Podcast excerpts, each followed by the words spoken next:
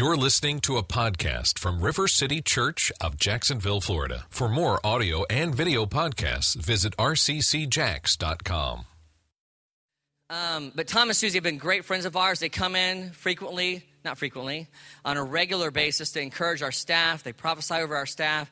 Laura and I spend time with Tom and Susie, and they encourage us and and tell us to keep leading the church. And, uh, and so it's just a great, great, they've been great encouragers. We met them through Lex and Paul Buckley, and, and they've been a huge blessing. And uh, like I said, on Thursday night, Tom came and shared, and Susie shared. We had ministry. We were going to do testimonies today, but we did the prophecy thing instead, and people were healed. We, we saw amazing things happen. And Susie did Saturday morning yesterday with the women. It was a packed house. And again, God has just shown special favor in their life particularly when it comes to communicating and leading people in the Holy Spirit in churches like ours that are kind of coming into that. And so Tom's going to come and share now. Uh, well, he's I'm just going to let him explain it. All right. And then we'll have an offering where you can bring your pledge, and we'll have ministry from there. All right. Good morning. Bring your greetings in order of appearance. We just saw Rich and Mindy. They said to say hi to you. Then we saw Sam and Tanis before that. And before that, we saw Lex and Paul. It's kind of funny every time we go, another couple leaves. Could be dangerous. All right. Um, listen, I, I, want to share with you quickly. Uh, maybe you could, guys could look up this scripture for me. Diane, get off of. I can see you on Facebook here. Uh, just to let you, you know, jeez. She says she's using a scripture, but no. Okay, Matthew chapter 14, verse 25 through 35. You can put that up there if you want. Doesn't matter. Most of you are familiar with the story. Um, just want to talk to you about something that took place just a few weeks ago. We were in Hawaii um, with working with our team there, just trying to seeing what the Lord was speaking, and really trying to figure out the um, the next step. And so, um, you know, we used to live in Hawaii, surfer. It's really hard to discern flesh, spirit, soul. You know what I mean? And so, um, one of the things we were feeling from the Lord was just that we were to really push forward. So I called one of our prophetic friends and I said, listen, just need some input here, need some help. Would you pray about this and call me tomorrow? And because before I uh, launch anything, I really want to know this is God. So he called me up the next morning, sent me an email, and, and he said, okay, here's what the Lord showed me. He said, um, this is a word that I think is for them, but I think it's something more than that. Said, all right, looked at it, read it, and went, whoa, this is God. And it isn't just for Hawaii, it isn't just for our little team there, but it really is something that we felt the Lord was saying to the church at large. And it began to birth and become a lot more, um, you know, expanded as we were doing that. So I, I, always tell this guy's name's Philip Elston. I told him that the first three times I preached this, I would give him credit. Then after that, it would be like I once heard said. And then after that, as, as I always say, it would be how we do it from there on in. So I'm giving him, this is the second time search, second search, I'll be it. He's out. All right, so that's that. but in, the, in this scripture, it's the story of, of Jesus coming to the disciples when they're in the boat and they're in, in their, um, you know, he's going to walk on water. He comes walking to them on water. And I think that some of the things, that even as Antley was saying this, again, it just enhances it a little bit more and puts some exclamation points on it. That really, here, here's the situation, guys. The disciples were in a vehicle that they were very comfortable with. They were sailors. You know, they knew how to handle the boat. Uh, they were fishermen. They, you know, they could sail. And even in the elements that they were in, they were okay. They were comfortable with that. You know, water is for swimming, water is for fishing, water is for sailing, rowing, whatever it may be. But something happened on this day that was completely different than ever had happened before. And that was the element the, this whole situation of the status quo changed because here comes Jesus walking to them on water.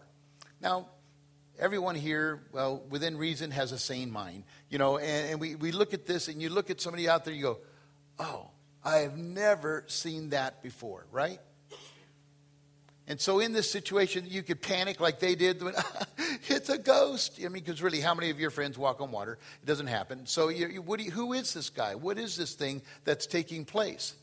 And in that, they, you know, Jesus could have said, "Mellow out, calm down, don't worry. I was just going to blow your mind, just show you a new little trick I could do." But wow, watch this. Get in the boat. He could have sailed home. Now, don't tell anybody. But what he did, he said, "No, here it is. Don't be afraid." Now, Peter pipes up with this thing and he goes, This, he goes, Lord, if that's you, that's a good thing, right? Hear that. Lord, if that's you. And everyone gets to ask that question. Lord, is that you? And bid me to come to you. Ask me to come out there on the water. It's a d- completely different realm. And what does Jesus say? No, no, no, no, no. You have to take the foundational classes, Walking on Water 101, before you can come. You know, you have to be a member for a year. You know, so, right. Did, did, he, did he do that? What did he say to him? He said, Come. Now, in that realm, what happened then is Peter had to do something. He had to go beyond his normal realm of comfort zone. He had to go beyond the status quo, and he had to make a decision that what was before him was going to be something he'd never done before. It was outside of his zone, right? And when he walked on water, guess what? He stepped out of that vehicle that was absolutely comfortable for him and took him into a realm of the supernatural and the miraculous. And nothing there, and nothing has been written from there on in. You know what I mean? From that moment, it wasn't, well, yeah, when the wind blows, do over here. I don't know how to sail. You know, oh, wait, go over here. You know, you know, turn left, turn right, whatever it may be. It's all out the window. Now it's walking on water. How do you do this? Right? There it is. You know, and again, I, I don't know how to walk on water. But as he began to step and he began to walk, you know, uh, I mean, I've been on boats before, and you, you know what happens when you get out of the boat, even if you're water skiing or something, you jump in the water, what happens? The boat begins to drift away, right? And so the, the disciples are all watching him. Jesus is far enough away because he's walking towards him, wasn't sure who he was, couldn't recognize him. So he's over there, the boat's over there. Peter's standing there going, I'm standing on water. This is amazing, like this. And all the guys in the boat going, Peter, Peter. You know, they're doing this thing like this and watching him. He begins to walk. The water solidifies under his feet a little bit more. He takes another step. Now he's pretty confident, does a little moonwalk, you know, the whole nine yards. He's doing this. And what happens then? He looks over his shoulder and he goes, ah, It's windy. He says, looking at the wind, he becomes fearful and he begins to doubt. He becomes what? Fearful. Now, remember what, what, what Antley just quoted a while ago? The thief comes to steal, kill, and destroy. We become fearful, right? Now, think of the thought process, and this is what we need to look at as a church as well. Think of the thought process. It's windy. Oh no, I have a heck of a time walking on water when it's windy. True? How many of you have a hard time walking on water when it's windy? How many of you have a hard time walking on water when it's calm? How many of you, what are you talking about? Walking on water outside of the element, outside of the vehicle, outside of that which we've learned how to sail correctly and properly. We get our job done. We know where we're going. We know how to get the fish in the boat. We know how to feed our families. We know how to accomplish our task. Now we are great fishermen. We're going to come in and throw everything on the boat, on the shore, and look at it and say, Look at a job well done.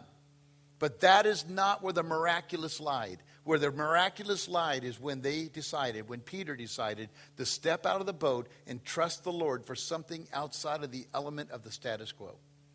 Right? And what did Jesus, what happened? He begins to sink. What did Jesus do? Did he walk up, grab him by the head, dunk him under water three times? You fool, you doubted, swim back to shore. Who's next? Is that what he did? Did he do that? No. He said, Oh, Pete, Bomber, why'd you doubt? You're all wet. He said, Get on my shoulders. No, what did he do? And they walked back to the boat together. So even in his effort, even with his fear, even with his insecurity, even in his sinking, he got to do it twice. True? There's an element of the miraculous that can be released to the church if we, as believers, will step out of the status quo. You all pray, and I'm with your staff enough to know that your hearts are saying this We want more, Lord. Show us your power. You know, swing open those heavenly gates. Come on, God. I got news for you, church. It will not happen under the status quo. It will not happen if you're just good, faithful tithers. You know, I didn't know you were going to take an offering this morning, but since we are, let's talk about it for a moment. All right? Tithing. You know, if you want to be a good tither, then you can be a good little Jewish boy and girl and fulfill the law and give your 10%. But if you want a believer, it's real simple. Christianity will cost you every penny you got, but not a dime more than you can afford. You'll just take your life. Once you get over the fact that Christianity will cost you everything in your life, the rest is easy. It really is. Once you come to that understanding that this isn't like, well, I'll give 25% to the Lord, right? I'll give 30%, but well, I'm going to be I'm going to give 50% to the Listen, if you're in trouble, let's say you're on an airplane or a boat and there's a big storm and it says, "Here, I'll give you one hand." What do you want? You want there'll be a rope, right? You want anything you can to get in the boat, right? You want everything that's possible to get you out of that intense situation, right? Do you want the Lord to rescue? Well, you only gave 10%, we're only going to send half an angel. You know, is that how it's going to work? No, you want to invest yourself as you're vested. You know, a friend of ours, the same guy who said that, you should have him sometime because he, he can preach his own sermons. But it's like, he, you know, he says this you need to give where you give life. Where you receive life, you need to give life. So if you receive spiritual life, you need to invest physically into that life. We want to reach the world. Listen, guys, I do it for a living. It doesn't come cheap. You have a good vehicle here. You've learned how to sail it well. You know, you're growing, you're, you're prospering. The community hearing about you. People are coming to the Lord. Your effectiveness of your outreach. But I got news for you. If you want to go from that safe little vehicle and being good little fishermen, and you want to move into this complete different realm of the miraculous and the supernatural, guess what? You're going to have to go out of your comfort zone. You're going to have to go out of your comfort zone. You're going to have to go out of your comfort zone. You're going to have to invest yourselves into that miraculous realm where you've never been before.